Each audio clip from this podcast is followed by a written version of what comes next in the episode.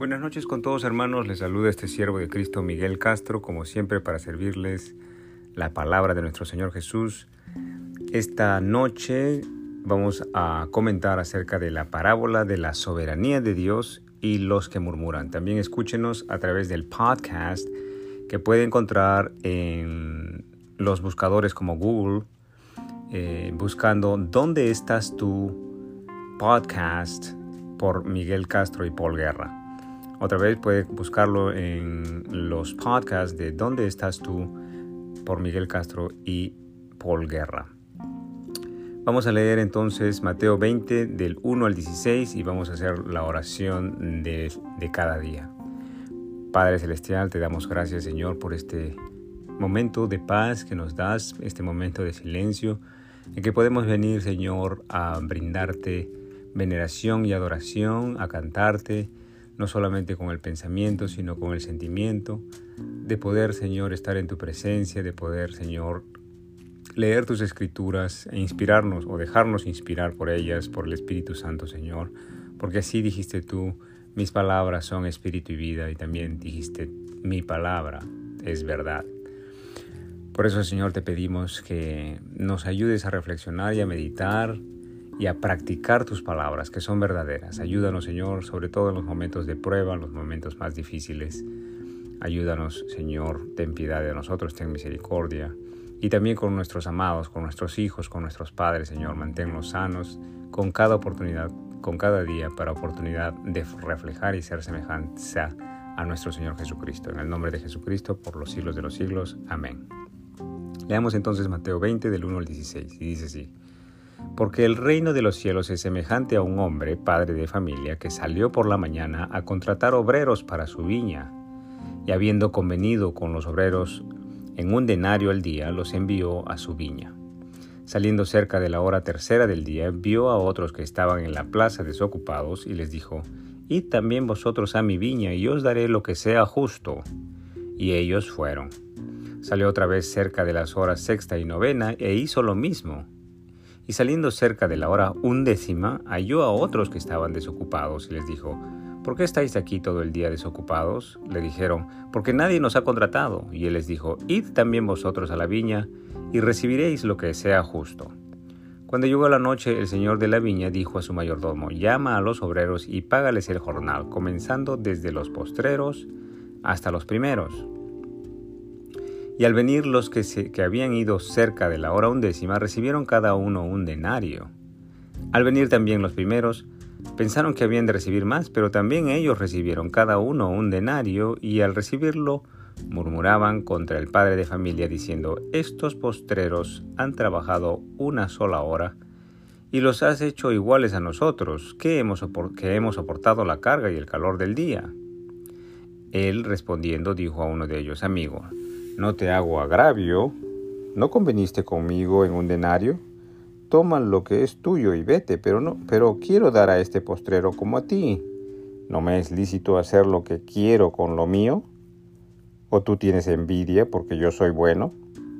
Así los primeros serán postreros y los, y los postreros primeros, porque muchos son los llamados, mas pocos los escogidos. Gloria a ti, Señor Jesús. La enseñanza del maestro es enseguida de lo que habíamos leído en la charla pasada y recordémonos, Pedro le dice, He aquí nosotros hemos dejado todo y te hemos seguido, ¿qué pues tendremos? Y Jesús le dice, De cierto os digo que en la regeneración, cuando el Hijo del Hombre se siente en el trono de su gloria, vosotros que me habéis seguido también os sentaréis sobre doce tronos para juzgar a los doce tribus de Israel. Y que cualquiera que haya dejado casas o hermanos o hermanas, o padre o madre, o mujer o hijos, o tierras por mi nombre, recibirá cien veces más y heredará la vida eterna, pero muchos primeros serán postreros y postreros serán primeros. Entonces el maestro acaba de enseñar estas cosas a Simón Pedro como a sus discípulos y nos, nos da una imagen de la multiplicación de las bendiciones que recibirán aquellos quienes hayan priorizado el reino de Dios en sus vidas, aquellos quienes hayan priorizado el Evangelio de Jesucristo por encima de cualquier otro interés sobre la tierra. Pero el maestro rápidamente, además de hacer esta, esta aclaración o esta, este detalle de la recompensa, el, maestro rápidamente especifica que él contrata, el padre de familia, es decir, el padre celestial, contrata, pero no ejerce las mismas reglas de contratación del mundo regular. Y es aquí donde debemos poner atención, es aquí donde debemos poner especial cuidado en escuchar las enseñanzas del maestro, porque son esas enseñanzas que no son de común conocimiento de las personas, que incluso siendo religiosas de costumbres y tradiciones, su, su amor es tan solo de palabras, pero será su amor de corazón. Escudriñemos entonces las escrituras juntos hacia el amor de corazón que enseña toda palabra que sale de la boca de Jesús. El maestro dice, el reino de los cielos es semejante a un hombre padre de familia que salió por la mañana a contratar a obreros para su viña. Y meditemos sobre este padre que sale a primera hora. La escritura dice literalmente en el alba, es decir, a las seis de la mañana. Como cualquier dueño responsable interesado en la producción de su tierra, en la producción de su viña, bendito sea el Señor. Este padre sale a primera hora en busca de obreros para trabajar en su viña y esto nos da idea del carácter de este padre, que es un padre responsable, trabajador, que sabe anticiparse a la manera de reclutar obreros para que trabajen en el día en su viña. Ahora, ¿no deberíamos nosotros también ser semejantes en estas cualidades a Dios? En serse responsables, trabajadores y anticiparnos, levantándonos temprano para hacer las responsabilidades de cada día. ¿No deberíamos también motivar y educar a nuestros hijos de esta misma manera, a semejanza de, de Dios? Pero continuemos con el análisis de la palabra de Jesús. Y habiendo convenido con los obreros en un denario al día, los envió a su viña. El maestro entonces nos enseña que encuentra obreros a temprana hora del día, y esto me dice que hay obreros interesados en trabajar en la viña del Señor. Bendita sea el Señor, qué bueno. Pero también esto nos hace pensar que hay también aquellos que no están interesados en trabajar en la viña del Señor. Estos son aquellos que no han conocido aún lo que significa este tipo de labor, no conocen el reino de Dios y por lo tanto no están disponibles para trabajar en esta viña, sino que están en las cosas pues regulares del mundo, comprando, vendiendo, casándose y dándose en casamiento. Como dice la escritura, cosas temporales que perecen en el tiempo. No solamente estamos hablando de los que rechazan a Dios y a su palabra, sino también se incluye también a religiosos de tan solo costumbres y tradiciones que están dispuestos a asistir a su sinagoga todos los sábados como los fariseos, como Saulo de Tarso también, o como lo fui yo antes de conocer a Cristo, pero no estamos dispuestos o no estaríamos dispuestos a perseverar en el amor a los enemigos, no estaríamos dispuestos a perseverar en el reino de los cielos como el perdón 70 veces 7, la lengua sabia y prudente y las enseñanzas del Maestro Salvador, no estarían dispuestos a trabajar en la viña del Señor, no están disponibles para trabajar en la enseñanza de Cristo Salvador. Gloria a ti, Señor Jesús. Ahora veamos más adelante o más detalles de los atributos, más profundamente, los atributos de la personalidad de este hombre, el padre, dueño de la viña, y saquemos conclusiones de las enseñanzas del maestro. Saliendo cerca de la hora tercera del día, dice la escritura, vio a otros que estaban en la plaza desocupados y les dijo, id también vosotros a mi viña, y os daré lo que sea justo. Y ellos fueron. Salió otra vez cerca de las horas sexta y la novena y hizo lo mismo. Y saliendo cerca de la hora undécima, y halló a otros que estaban desocupados y les dijo, ¿por qué estáis aquí todo el día desocupados? Les dijeron, porque nadie nos ha contratado. Y entonces él les dijo, y también vosotros a la viña y recibiréis lo que, recibiréis lo que sea justo. Bendito sea el Señor Jesús. Como vemos, el dueño de la viña, fijémonos bien, no escatima recursos en contratar más y más trabajadores. Por un lado, esto nos dice, nos habla de la gran, y repito, este comportamiento del padre nos habla de la tremenda riqueza que este padre tiene, este padre de familia, y estamos hablando de Dios. Y de otro lado, también nos dice de la tremenda cantidad de trabajo que existe en la viña, que así entren obreros a 6 de la mañana, 9 de la mañana, 12 de la mañana, 12 del mediodía, a las 3 de la tarde o a las 5 de la tarde, aún hay tremenda cantidad de trabajo para tal cantidad de obreros.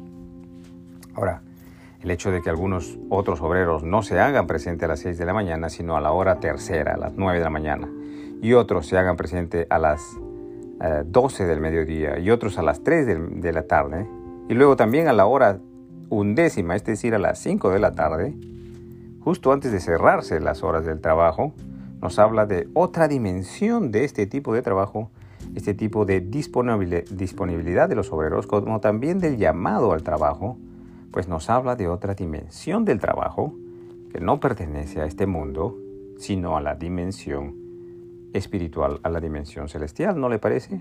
¿No le parece que la aparición de estos obreros a diferentes horas del día, y no solamente eso, que sino que están dispuestos a trabajar, incluso en la última hora del turno de trabajo, pues no se asemeja a, a nuevos obreros que se arrepienten acaso a última hora delante de Dios para el perdón de sus pecados y para ser salvos en Cristo Jesús? ¿No le parece que estos obreros entran en el reino de los cielos a medida que otros hombres se arrepienten de sus pecados, son renacidos en el Espíritu y entregan su vida al Salvador y se hacen a sí mismos disponibles y dispuestos a trabajar en las enseñanzas de Cristo Salvador en la viña del Señor? Ahora fijémonos en lo que ofrece el dueño de la viña a los trabajadores que no entran temprano a las 7 de la mañana, sino entran más tarde, a las 9, a las 12, a las 3 y a las 5 de la tarde. Dice el, el Padre, y también vosotros a la viña y recibiréis lo que sea justo. Bendito sea el Señor. Vamos, veamos que los que entran, aunque sea por una hora de trabajo, pues están dispuestos a recibir una hora de compensación de tiempo de trabajo y aún así estos desean trabajar. En contraste con el mundo regular de trabajo, los obreros no desean trabajar por tan solo una hora y tampoco los capataces generalmente desean contratar por tan solo una sola hora. Pues esto entonces nos confirma de que la dimensión de este trabajo, pues del reino de los cielos, es una dimensión espiritual y las características de este tipo de labor perteneciente a la vida a la viña del Señor es de aquellos que se arrepienten y están dispuestos a trabajar en los que les quede de tiempo en el Evangelio de la paz de Cristo Jesús, no importando cuán corto pueda ser este tiempo, sino para salvación y por amor a los demás. Aleluya al Señor Jesús. Continuaremos el día de mañana con la meditación de estos versos, de estos mismos versos de hoy, para concluir, si, si solamente Dios nos lo permite Muchas gracias por su tiempo. Hasta aquí el estudio bíblico del día de hoy. Continuaremos el día de mañana si Dios así nos lo permite. Que el Señor os acompañe en vuestro angosto caminar, el cumplimiento vivo de la palabra de Dios. En el nombre del Padre, del Hijo Jesucristo y del Espíritu Santo. Amén.